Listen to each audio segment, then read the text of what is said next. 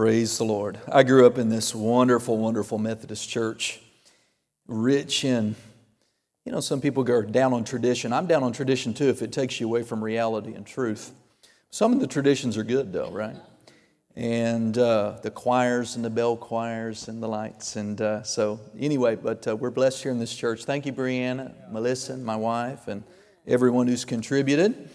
And uh, praise God so much work goes into making a service happen every week, and then when you do extra things like we're doing in this service, it's extra work. And uh, just appreciate everyone. You can turn in your Bible this morning, if you would please, to the book of Luke to start. Uh, Luke chapter 1, I believe. And, uh, and then we're going to flip over to Romans chapter 1. So glad to see everyone here today, and, and I know the Heltons are, their hearts are full. Thank you for helping us fill several row, uh, rows in the sanctuary here with your precious family. And uh, so you don't get anything under the tree. They're being here, right? That's, that's what they gave you. So, uh, well, that's a precious thing. And, uh, but uh, we're glad to have all of you here. So, where's everyone else? I love the Lord. You love the Lord? And uh, he, he likes surprising you, right? And I don't know if you, how acquainted you are with our Heavenly Father. You need to be intimately acquainted with Him. You, you get too rutted in something, or you, you know, he, you think you're going a certain way, He likes to upend things. Yeah.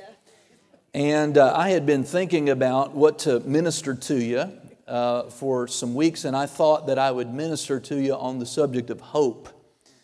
And I tell you, if the birth of Jesus is about anything, it's about hope for all the world, I'm telling you.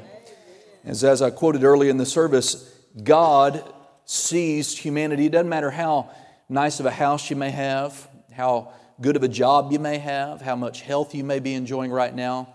If you don't know Jesus as your Lord, if you're not walking with Him in fellowship, He views you as we, as we really are, and that is without hope in this world. And uh, praise God, but with Jesus in our life, I'm telling you, uh, we have a living hope and abiding hope. So much so that, um, you know, while we're here today, you know, there are people, I, I, know of, I don't know them very well. They came here a couple of times, just a very young family, just getting started in life. Uh, he had just uh, turned 27 not, not long ago, had moved up here from Florida, took a job working on the boats as a diesel mechanic, and got two little boys and a beautiful young wife. And 27, 3:30 in the morning, and his heart stops beating, and he died and they buried him Friday. So Christmas is going to be different for them. And that's, that's true for many, many people, right? And, uh, but praise God, but I tell you what, the Bible says Paul told people who are grieving that had Christians, and thank God this person I'm talking about was a Christian, that uh, we are not to sorrow as others do. People who have no hope. Even in the face of death, as Christians, we have hope. We have the hope, and Bible hope is not like earthly hope. Human hope is like a fanciful wish, you know. Uh, twinkle, twinkle, little star, how I wonder what you are. And we just, you know, throw some prayers out there. But no, the Bible definition of hope is a living, abiding, earnest expectation of God doing something good in your life. And uh, it is a wonderful thing. So, anyway, I thought I would go down that trail with you and was praying yesterday, and the Lord said, You know, Chris, I really don't want you to do that. I really want you to just get up like you did in India and tell your story. Just get up and give your testimony. And I thought, okay, praise God. Well, I, am happy to do it. And uh, but let's read some scripture here. Uh, in Luke chapter number one, of course, we have Luke's account of the birth of Jesus, and he goes on for some 80 verses in the first chapter. And if you would skip down to verse uh, 75, we'll pick it up there. And this is uh, actually John the Baptist's father, Zacharias, and he's prophesying. And we're picking it up midstream, Luke 175. And it says, In holiness and righteousness before him all the days of our life. And you, child, shall be called the prophet of the highest. So this isn't, this child is John the Baptist, not, not Jesus. And thou, child, you shall be called the prophet of the highest, for you shall go before the face of the Lord to prepare his ways, to give knowledge of salvation unto his people by the remission of their sins, through the tender mercy of our God, whereby the day spring, that's a reference to the Lord, from on high hath visited us, to give light to them that sit in darkness. This is a verse I want you to take note of. What is Christmas about? Why did Jesus come? Well, he came to give light to them that sit in darkness and in the shadow of death, to guide our feet into the way of peace. Now, it's my church and it's my pulpit, and so it's my privilege before God to tell my story. But I'm very aware that you have your own story. And one of the most powerful things, if you're a Christian here today, I hope you are, one of the most powerful things that you have that God's given you in your arsenal is your story. It's your story. And uh, so many people are hesitant uh, about endeavoring to lead someone to the Lord or to witness to someone out there for Jesus, their family members, coworkers, whoever that they may meet. And listen, uh, you, you need not be intimidated at all about the prospect of telling someone else about Jesus because you met him yes. and he has done something in your life. You don't have to have memorized 35 scriptures or 10 scriptures or 5 scriptures or one scripture to be able to tell your story. There is your one of your most powerful, and it's good to know scripture, don't get me wrong. Right? But I'm telling you what, every life that has been born again, I mean, really born again, born from above, is a child of God, is a new creature in Christ. They have a story about encountering the King of Kings, this little man, this, you know, this, I don't mean that in a derogatory sense, this baby that came, amen, who was born in Bethlehem, a man of Galilee that we call Jesus. I mean, if I could ask you just kind of bluntly, what are you doing here today? I mean, we just, I hope you're not practicing a religion. Right? I mean, we enjoy the music and the atmosphere and the candlelights, and you know, maybe you don't, but I like getting dressed up and hallelujah and, and all of that. Praise God. But we're here today celebrating an encounter that we had, a hope that we have because Jesus has changed our life. I'm not only a pastor, I have a pastor. And one of the things that I heard my pastor say, two pastors to other pastors, not just me personally, uh, was that, that over time, your congregation, my congregation, any pastor's congregation, should know their pastor's testimony so well that they could almost recite it along with him as he tells it. Because so many times, uh, your answer, people's answers, will be found in the nuggets of our testimony. And uh, so this morning, I, I, don't know how long ago. I'm not. I don't. I tried to generate some notes yesterday on this. I do have a few, and the Lord said, "No, don't do that. Just get up like you did in the sands of India and tell your story. And tell your story. And uh, so we're going to endeavor to, and you know, God did some mighty things at the end of those testimonies in India this year in February. Blind people saw, people got healed, gifts of the Spirit kicked in. So, amen. Who knows what might happen as we would just believe and, uh, and listen. So, uh, um, this may not be a sermon, praise God, but be listening for your answer. Because God said, I'm just going to bring up out of you what, what I want to come out. And uh, it'll bless you. If you will go back over to Romans chapter 1. And so, of course, the reason Jesus came, as is recorded in Luke, is to give light to those who sit in darkness and in the shadow of death. And I don't care how great you think your life is, if you don't have a relationship with Jesus, you're sitting and living in darkness. And you won't know what darkness is until you step out of this earthly life into the next one. And then you'll really know what darkness is. And that's not what God wants. That's why He came. Amen. Almost entitled this message today, And Then Jesus Came. And because isn't that true about your story? Stuff happened, and then Jesus came. right, Paul? Amen. Stuff happened, life was lived, mistakes were made, and then Jesus came. uh, amen. That's definitely true in my life. And uh, praise God. Uh, in Romans chapter 1, Uh, Paul said, opening up this letter, this such a such a wonderful book uh, for Christians to know and understand, rich in knowledge and revelation. He said in uh, Romans one verse sixteen, Paul said, "For I am not ashamed. I am not ashamed of the good news of the gospel of Christ, for it is what is the gospel." The gospel is the power of God. You want to you want to stir up the power of God? Preach the gospel. Tell the gospel. And again, you don't have to know any verses of scripture if you're saved to, to, to preach the gospel. The gospel simply means good news. You should tell people every chance you get of the good thing that Jesus has done and is doing in your life. What are people going to say? People might want to argue scripture and theology with you, but if you're there telling your story, like I'm telling, I'm going to tell you my story.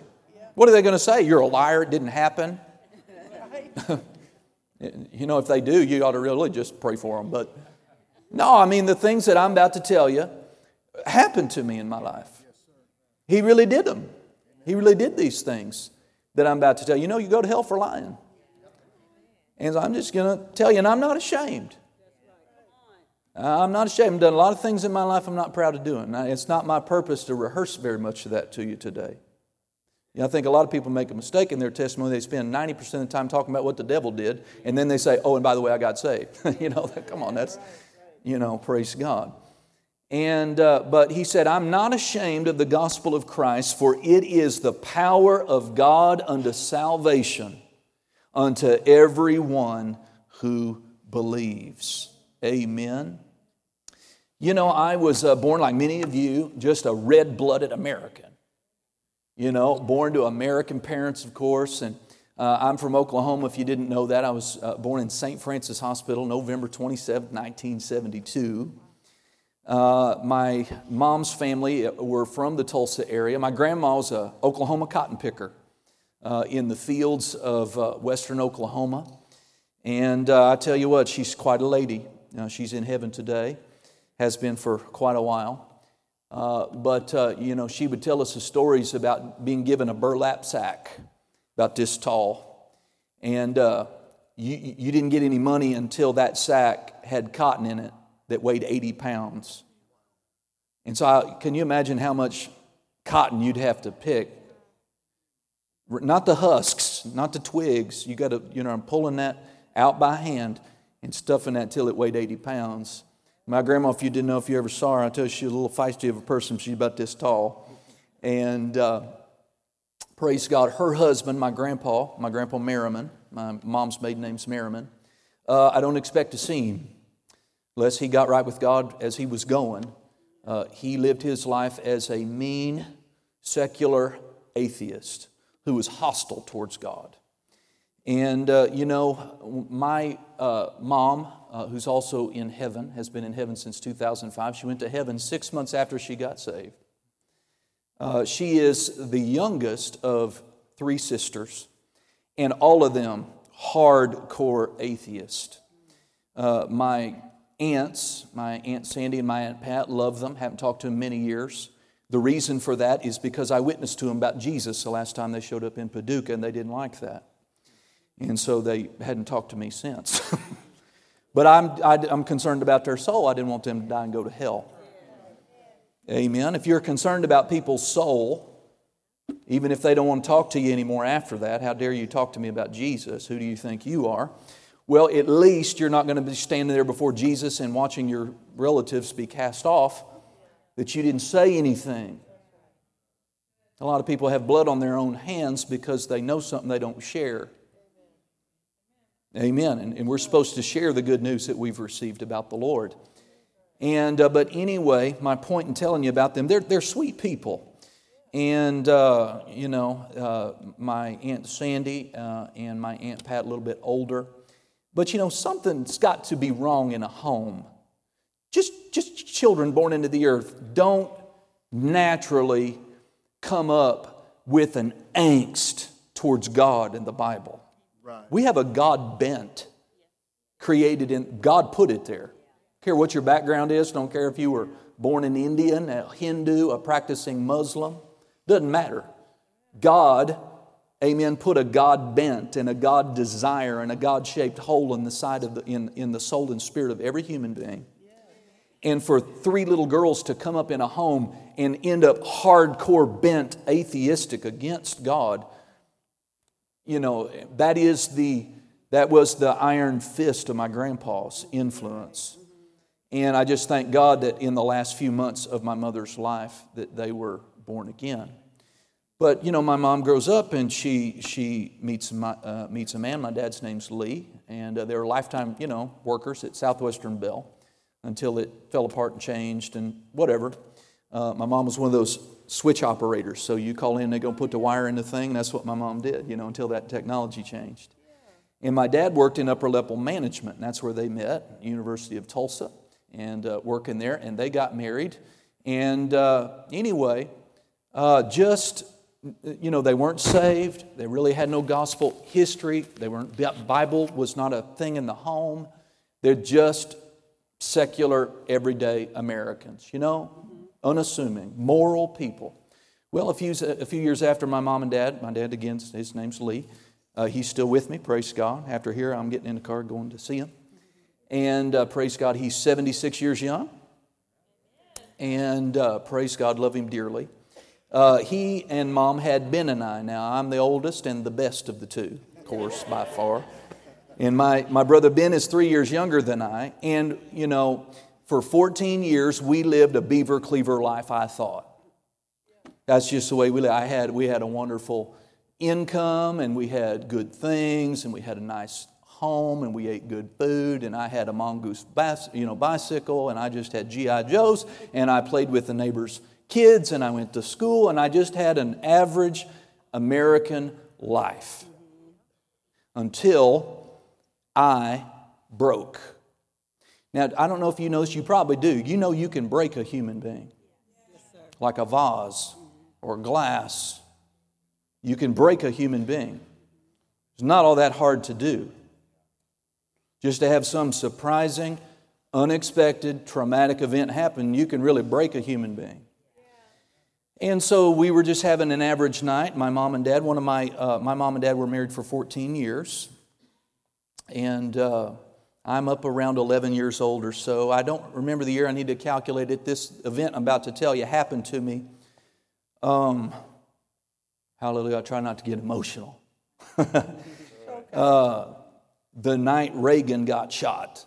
Not, no, not the night he, the night he got reelected to a second, whenever that was.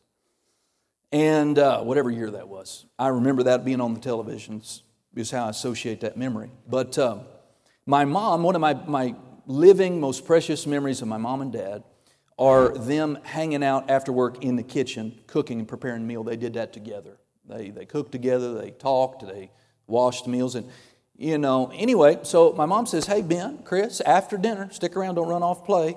Uh, and this is what I know that my mom, God bless her, uh, she would like to have this word back the way she uttered this. I'm sure she was nervous and emotional and whatever, but she said, I've got a surprise for you. Well, you know, I'm just a little kid. When you say a surprise, I'm thinking I'm getting me a new G.I. Joe after dinner here. So I'm ready for this dinner to get over. It's, Christmas has come early at the Cody house. And uh, so after dinner, we uh, went into the den and sat down on the floor in a little family circle, us four. And my mom proceeded to tell me how that she didn't love my dad anymore. And, uh, and that we, were, we had planned a trip to my dad's family. Uh, they're Kansans, uh, the Codys, uh, up in northern Kansas, up in a little town called Oberlin. We were about to go up there for a family trip. And mom said, I'm not going. Uh, you'll go with your dad, and when you come back, this house will look different, and I'll live in a different place. And when you get back, you'll come live with me. And that's the day when I look back on my life that I broke as a human being. I never saw my parents fight. I didn't have any sort of a clue that anything might be wrong. I just thought I had everything, every kid's dream. And I remember I have this vivid memory of thinking, I have a great life. I have a great life.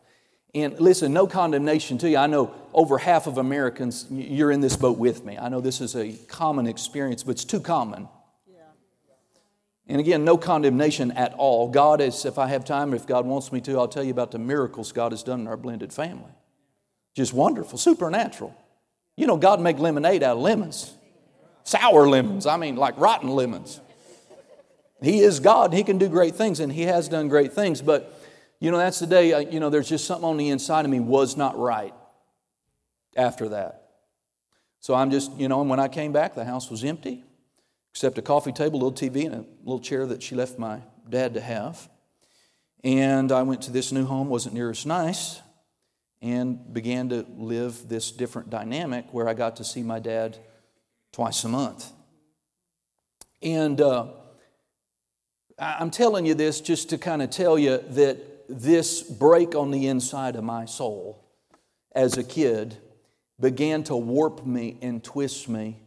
And I'm not blaming anybody. I, don't bl- I never have blamed my mom and dad. I'm just telling you the effect of what happened in my life. And what was created in me was a very deep, strong sense of insecurity. That life at any moment could be, the most precious of things could just be taken away. I didn't, I didn't think that was possible as a kid before then. I found out violently it was. About a year after uh, my mom met a guy on the rebound, uh, his name's Vic. And, uh, you know, very, just very quick, rush rebound thing, she married him. He was a Vietnam veteran, thank God for that. He was a Special Forces type Green Beret, fought hand to hand in the jungle, saw horrific things, told me all about it, wished he hadn't.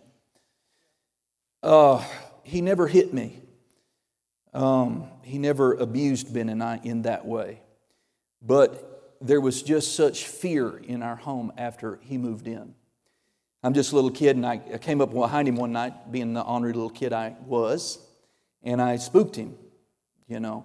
And i understand if you know someone that's been specially trained, they've got traumatic experience, you wouldn't want to do that. Of course, I didn't have that warning, and I came up behind him, spooked him before he knew what he'd do, and he'd almost had me killed. That was the one moment where he did get physical with me. He didn't mean to. And he just kind of, as he was setting me back down on the wall, as I was getting my breath back, he'd put some sort of choke on me. I thought I was about dead. Uh, he, uh, he said, Listen, just don't do that to me. Just don't do that to me anymore. He was just a really, really broken individual. Well, that marriage didn't last very long. And uh, one day, uh, again, I had no real clue about this, but I came home, got off the bus, and then my mom was there. You know, usually when I got off the bus, it was Ben and I. And my mom didn't come home till 5:30, 6 o'clock after she got off work. But she was home, if I remember this right. We had the big, heavy, solid wood core doors. I mean, big, heavy doors on, on our house. And she had uh, called a locksmith, changed the locks on him, called the police, and let him know that she'd kicked him out. Well, she was kind of watching, and up, up the driveway, sure enough, here he comes. And she called the police and rushed Ben and I into the bathroom, handed me a steak knife. Now, I don't know what I'm supposed to do as a little kid with a steak knife against the special forces guy, but I tell you what, he came up to that door, and like it wasn't even there, he, with one swoop, that door went bam, like in a superhero movie, or like they're breaching with some big thing. It just, he kicked it right off the hinges and was in the house. And my mom wasn't hurt. The police showed up. But it's just these kind of things. So now I'm dealing with insecurity, and I got this fear uh, going on. And then she kicked him out, and we kind of had to, to hide from him. We kind of had to live, we had to live different after that because he was a danger to us. Anyway, I just continued to grow up. Uh, my, my dad eventually married a lady named, who's my mom number two. Her name's Peggy. She had two boys. My dad's got two boys, so I got two brothers on that side. And then my mom eventually married my stepdad, Glenn, who I'll get to see. Wonderful, wonderful man. Just treated me like a son. He had two boys. So when you get this blended family put together, we got me and Ben, Scott and Todd, and Dale and Mark over here, and we got us a clan. I mean, we have multiplied. And I'm telling you, listen, it was good.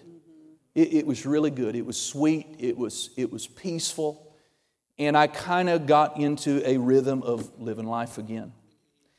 And y'all with me okay? Amen. Amen. But I never really, I never really, my mom took me to therapy, la la la, the therapist didn't help me nothing.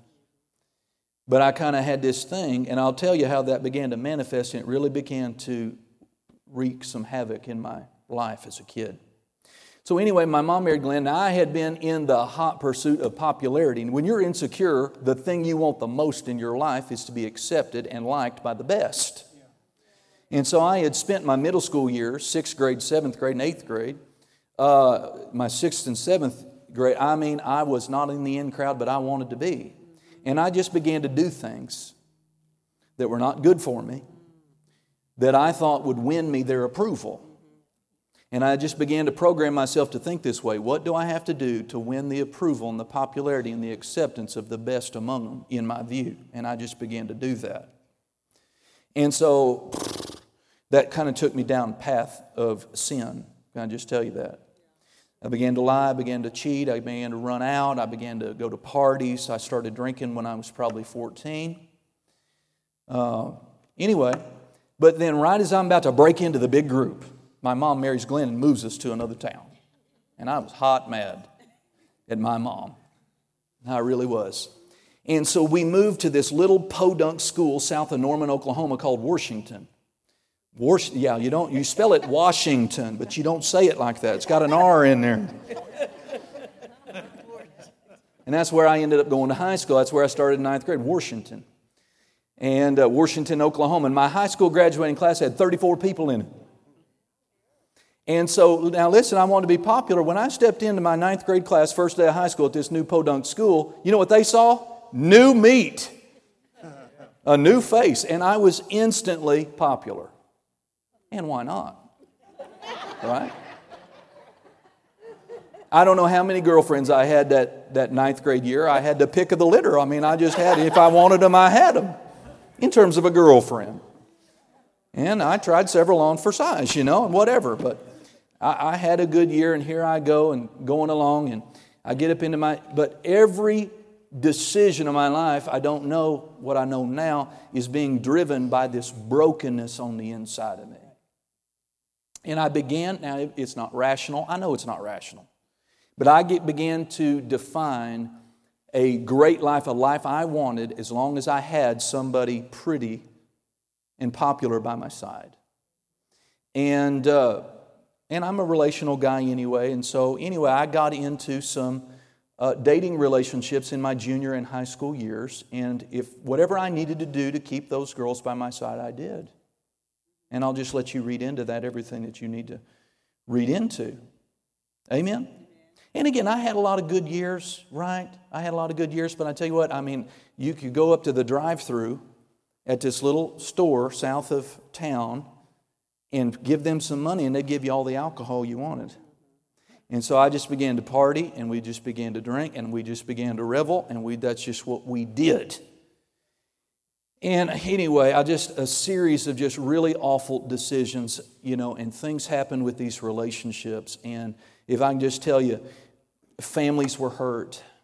My family was hurt. And uh, Father, I'll tell if you want to, but anyway, uh, I, I, just had some really bad moments. I, I, in the aftermath of some decisions that I made, my, my dad found out about one in particular that was really heartbreaking. I was dating this girl from our church. My dad got born again and started taking us to the Methodist church when we had time. And uh, I started to get a little bit of the word in me then, a little bit of sense of right and wrong. But, uh, you know, I, I just not treated this girl the way I should have. And my dad found out about in the middle of the night. The way I found out that he found out was he threw me up against the wall, screaming at me and calling me names. And I understand, don't blame him. I, then I had to go and sit down in front of this girl's parents in the middle of the night and explain what I had done to her family uh, and to her. And, and anyway, I just want to fast forward. Remember this scripture in Luke? Why did Jesus come? Why, what was this we're celebrating? Remember, I asked you, what are we doing here? I'll tell you why I'm here. I got up into my senior year and I repeated this same type of behavior and mistake with another girl and destroyed their family and brought more hurt and shame on me and dishonor on me and my family again. And then that tight knit little group we had. I mean, you're 34 in a high school class, and I mean, you're a clan, and I mean, it's close knit, and, and we graduated and we all scattered. And my high school sweetheart, the day after our graduation, said, well, a few weeks after that, she, she called me into the room and said, I don't see you ever again. And I just began to kind of spiral out of control. Now, I had enrolled at the University of Oklahoma. Do you know that the student population at the University of Oklahoma exceeds the city population in Paducah? So I went from being the tall, cool one a, a big fish in a very, very, very, very, very small pond, dropped into this mass of humanity, knowing nobody and being very broken. Right? And lost what I thought would be the love of my life. And so I'm a real broken individual. And then I'll just fast forward and just tell you I went on a very destructive party spiral for about a year and a half during my freshman year. Now I'll get to this place. A lot of times I pick up my testimony right here. I went to a frat party one night. I was entertaining joining a frat party because I needed to know somebody. I needed to have some friends.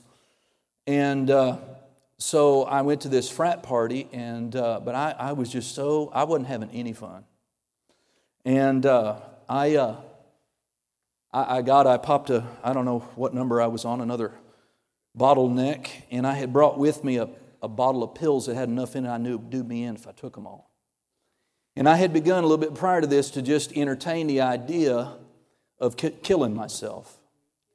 My mom didn't, she had no spiritual foundation.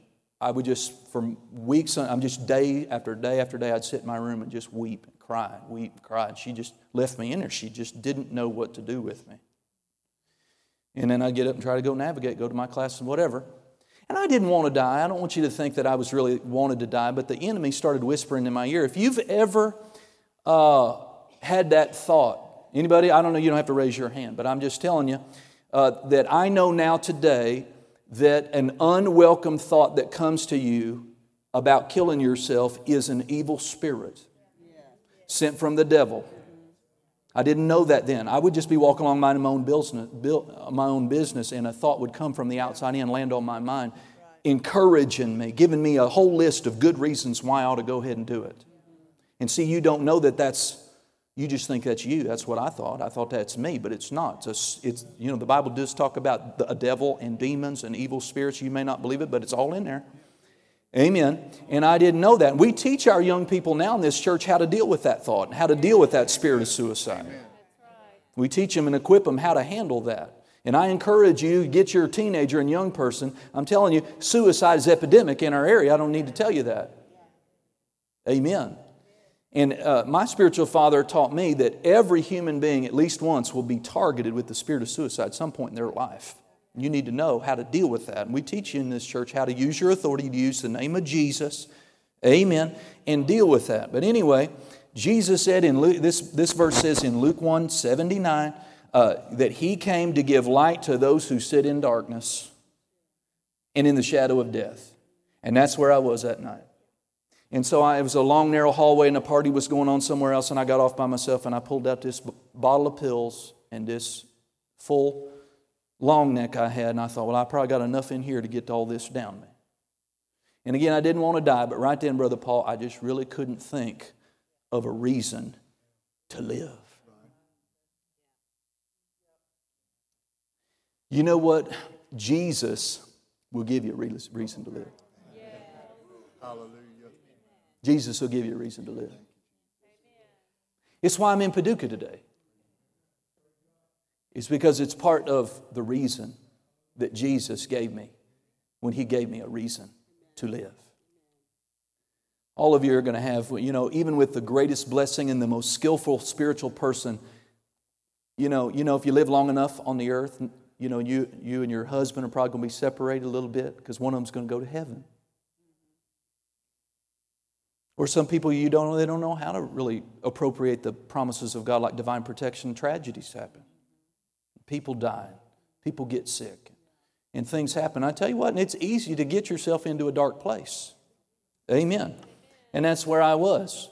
And I'm sitting there, and I've been to church with my dad. Like I said, I haven't really told you a lot of that side of the story. I've begun to know a few things. And, uh, but I'm sitting there, and for the first time ever like that, I'm, I just, I'm just telling you what happened. God came into the hallway and God spoke to me.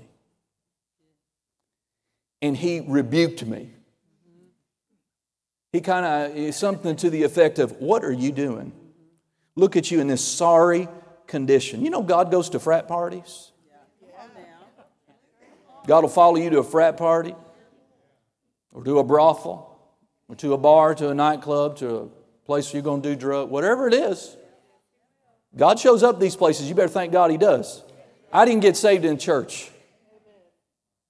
First time I really heard God and had an encounter with the God of the universe like that was drunk and suicidal in the hallway at a frat party. Look at you, you pitiful thing. And he said, Listen, he said, uh, Son, you know what you've been doing is wrong. And this direction that you've been going is wrong. So he said, I'm not going to deliver you all at once. Because he said, You knew. But this is what he said. And I didn't see anything, I didn't have a vision, I just heard him talk to me. I just heard him talk to me. But I can so see with my eye of my imagination his extended hand. He said, Son, if you'll take my hand. And I wonder how, how long are you or people you know going to have God's hand extended to them before you before you take hold. He said, Chris, if you will take my hand, I will lead you up and on out of this place, back to where you once were, which was an unbroken person. And then this is what he said that, that changed my I don't think he had me convinced yet. I didn't care too much about being delivered. But this is what he really captured my attention. He said, Son, take my hand. You'll take my hand, I'll lead you on step by step back from where you are now to where you once were, and then on into the things that I have for you. And I never had that thought. I never had that preached to me that I remember. I had a good pastor, but I wasn't paying attention. I was chasing girls at church. I was. That's just the way I was. And that sounded, Kathy, that sounded at that moment better than dying. It sounded better than dying. Alone and drunk, meaningless, empty, hopeless. And I don't know how come I said it the way I did. I don't know. I just know that it was no doubt the Holy Ghost helping me. And I didn't reach out and grab an invisible hand, but in the Spirit, that's what I did. I, I grabbed his hand and I said, I will, Father, I do right now. And I make you this promise that no matter where I have to go, no matter what I have to do, no matter what it costs me, no matter who it separates me from, I promise you, I will go all the way. I will go all the way with you. And then that moment was over. I don't have a lot of memory. I was drunk to the hilt. And it's not like he instantly made me sober. I, I, uh, sometime after that, I got up, made my way home. And he was true to his word. He, I, did, I wasn't an instantly different person in my behavior but he was faithful to his promise. And step by step, he began to move in a stronger way in my life progressively, and he didn't have my bucking up against him every minute. I began to cooperate with when I knew it was him. I co about six. This was this frat party event happened somewhere in 1992 maybe the latter half of 1992. In March of 1993, I was in a college chemistry class at the University of Oklahoma, and it had twice as many people in that class as we had in here, and there was a girl in that class. We had theater seating. I sat in the back. I wanted to be out of there. But there was a girl in that class that sat way up in the front, and she was smoking pretty hot. I mean, she was just pretty. And she had, she was just everything. She just rang, she just checked all my boxes and rang all my bells. She was not real tall, shorter in stature a little bit, long, thick, brunette hair. Oh my goodness. And just, just everything I liked. Well, I, she says I stalked her, but I didn't. You need to get her, you need to correct her if she tells you that because I didn't stalk her. She said I followed her around all over Norman. And that's just not true. See, she's just noticing me. Because God's trying to do something. The reason, honest to God, to go to hell for lying, the reason I noticed her in the beginning, Rex, is because I had a buddy there. Not a real close buddy, as you'll, it'll be evident in a moment, but a buddy. And we were in that class together, and he kept pointing her out. And he kept, oh my God ooh, and then she praying, yeah, she is, and, and all that. And uh, the whole semester goes by, and he keeps talking about wanting to ask her out, but he never does. He's too chicken. Then, Haven, one day towards the end of the semester, he didn't come to class. And I thought to myself, now's my chance. I told you he wasn't a very good buddy.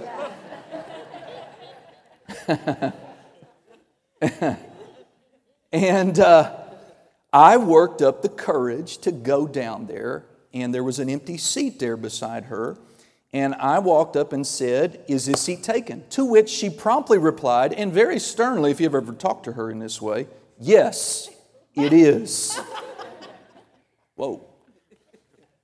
And I kind of went back off. Okay, this didn't go how I hoped it would. And I was quickly trying to think how I could make a gracious retreat. But then all of a sudden she said, now later, she, much later, she told me she felt like, because she's born again, spirit filled, young person, that the Holy Ghost arrested her. She goes, oh, I'm just kidding. And so I very sheepishly sat down and tried to have some small talk with her. And that didn't, get, that didn't go very well either. And she'd been telling her mom for the whole semester, this stalker jerk keeps staring at me in class. None of that's true. Just telling you. None of that's true. It's all a misperception. Sometimes she'll have to tell this side of the story herself, but uh, uh, and she told her mom all that. Well, towards the end of the class, I if I'm is going to have to do it, and I said, "Well, um, what do you got planned this weekend?" And she said, I'm working. I'm working. She just shut me down. I thought, okay, that's it. I put myself out there twice, and I, I, am not dumb here. I know this is not going to go well, so I'm not going to pop this question. And then, after a long, awkward pause, she said, But I get off Friday at 5. That's about how kind of she put it.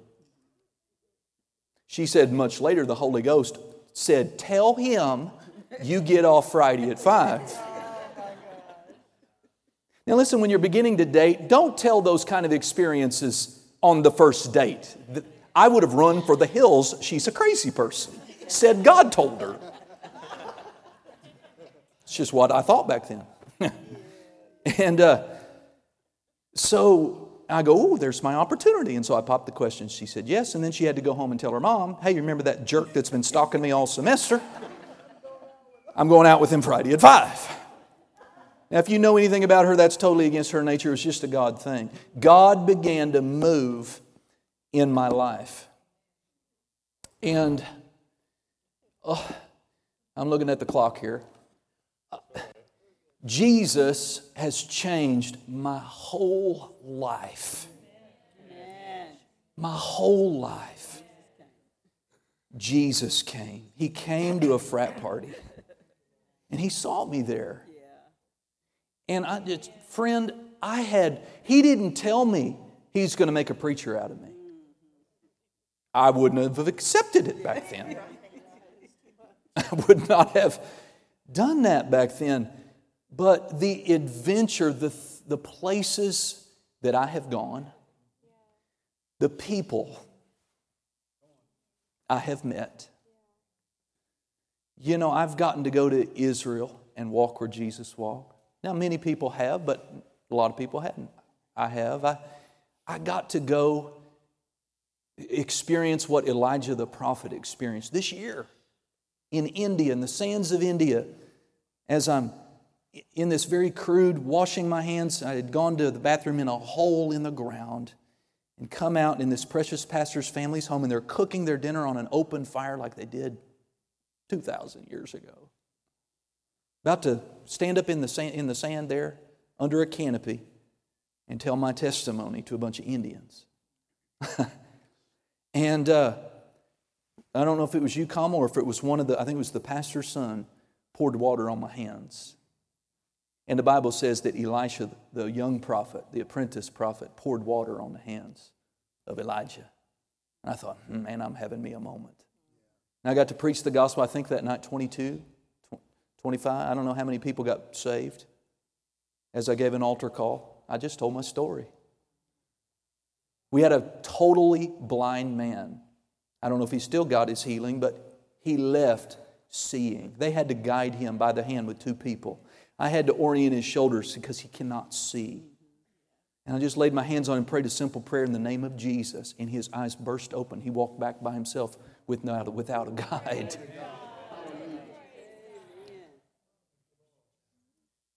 I went to tell my dad sometime later that I was changing my major away from my long sought dream of uh, pursuing medical career. My dad, my grandparents, both of them died of cancer, my granddads. So I was going to be a radiation therapy, fight that stuff. But uh, I came back to my dad one time. Now, my mom was blown out. She didn't understand it, she wasn't saved. When I came back and said, I've given that up, I'm going to go into the ministry, my mom about fainted. But my dad was not surprised at all. He goes, Oh, it doesn't surprise me. When you were six years old, I was working in the garage. You came up to me when you were six and said, Daddy, when I grow up, I'm going to be a preacher. And then you ran off. I said, You never told me that. He goes, You're right. I never did. You could have figured it out. But I did. I don't have any ministry in my family line. God has just taken an unassuming, broken boy from southwest Oklahoma who doesn't, hadn't done anything to deserve the life he had planned for me. And if you've seen anything over the years or moments that you've met me, anything good in me, listen, you just need to know you've seen the God in me. You've seen the God in me. And I give him all the glory. I had no idea, and you don't either, when God said, Take my hand, and I'll lead you on into the good things I have for you. Friends, as I just, I'm going to have to shut it down because you got places to be. God has something for you. I don't care how long you've been walking with Him, you've, you've just begun to have it unveiled to you, the good thing that God has in store. You won't see it all in this lifetime, no matter how faithful you are to Him. Because Ephesians chapter 3, I think, tells us that God has set aside the eons of time to show us the exceeding greatness of His kindness. It's going to take a while for us to walk out and experience. I don't know where you are today in your journey, but God doesn't love me any more than He loves any of you. And before you took your first breath in this planet, all your days were written out in one of his books. Now, none of us have lived his script perfectly. We've all veered away to some degree, except Pastor Amber, because she was born saved and filled with the Holy Ghost and sanctified. She would tell you she's not, but she's, she's a good girl.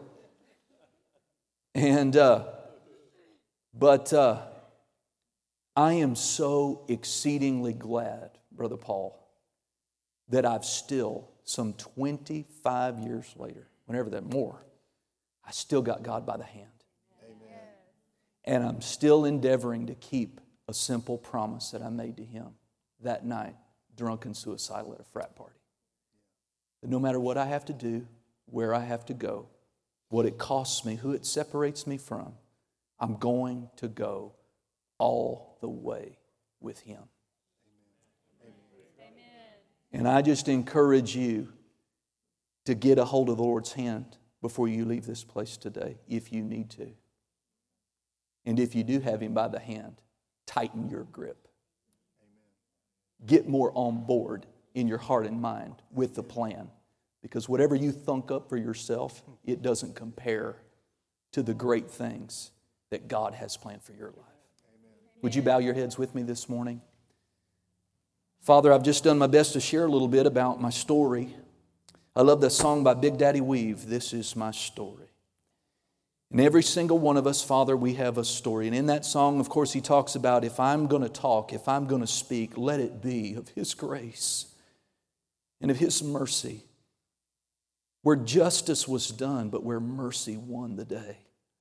And God, that's so true in my life. I deserved punishment and sorrow. I deserved the darkness I was in because of the many sins I had committed.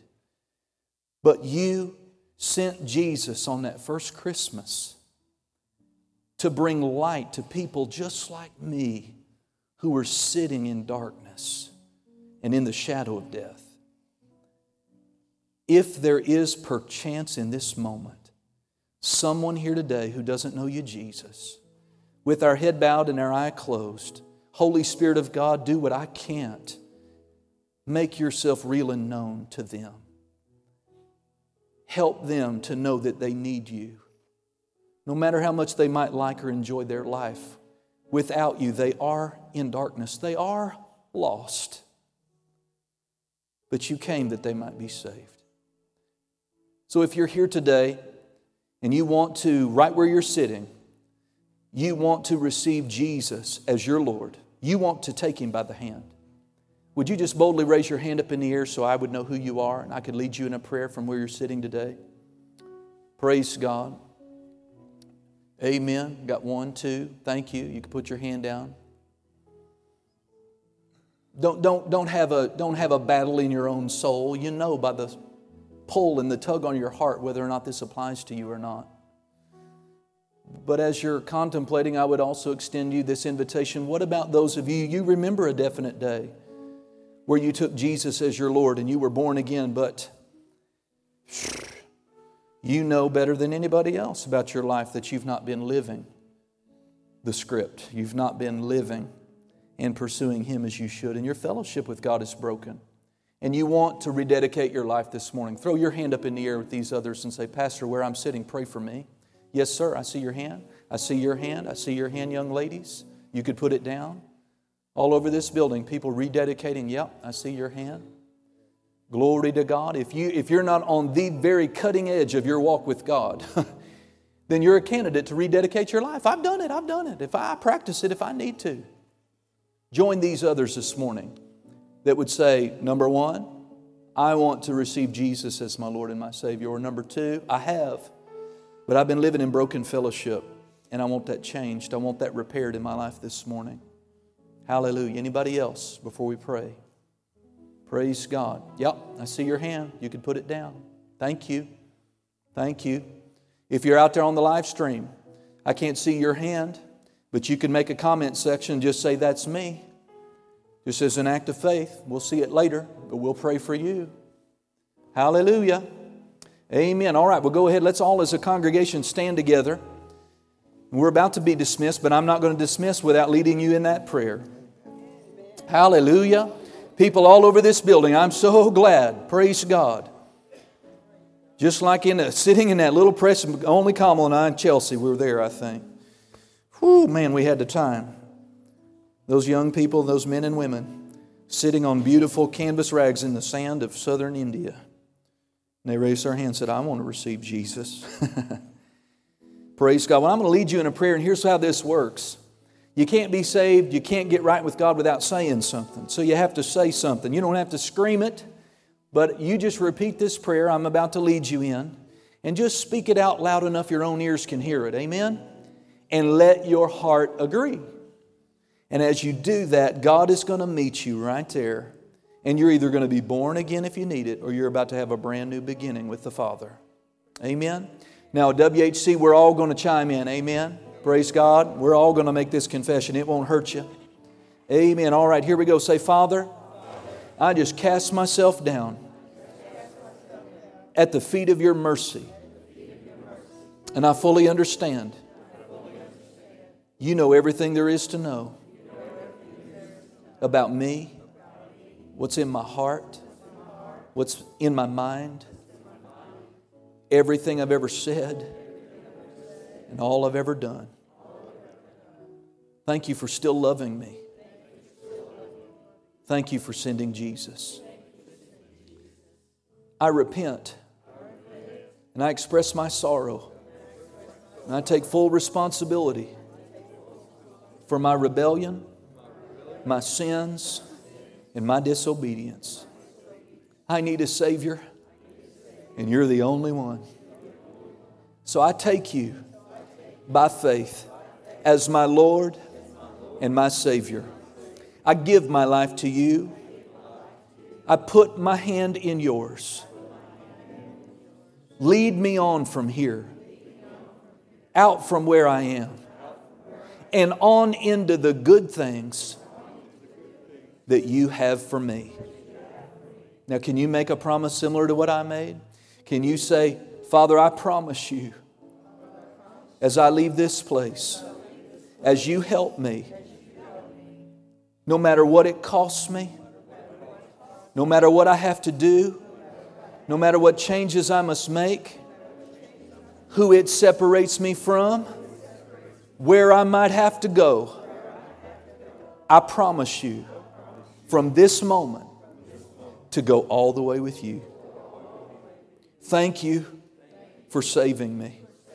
Thank you for forgiving me and for giving me a brand new start. In Jesus' name. And everybody said, Amen. Amen. Come on, let's shout. A lot of people made, made themselves right with God.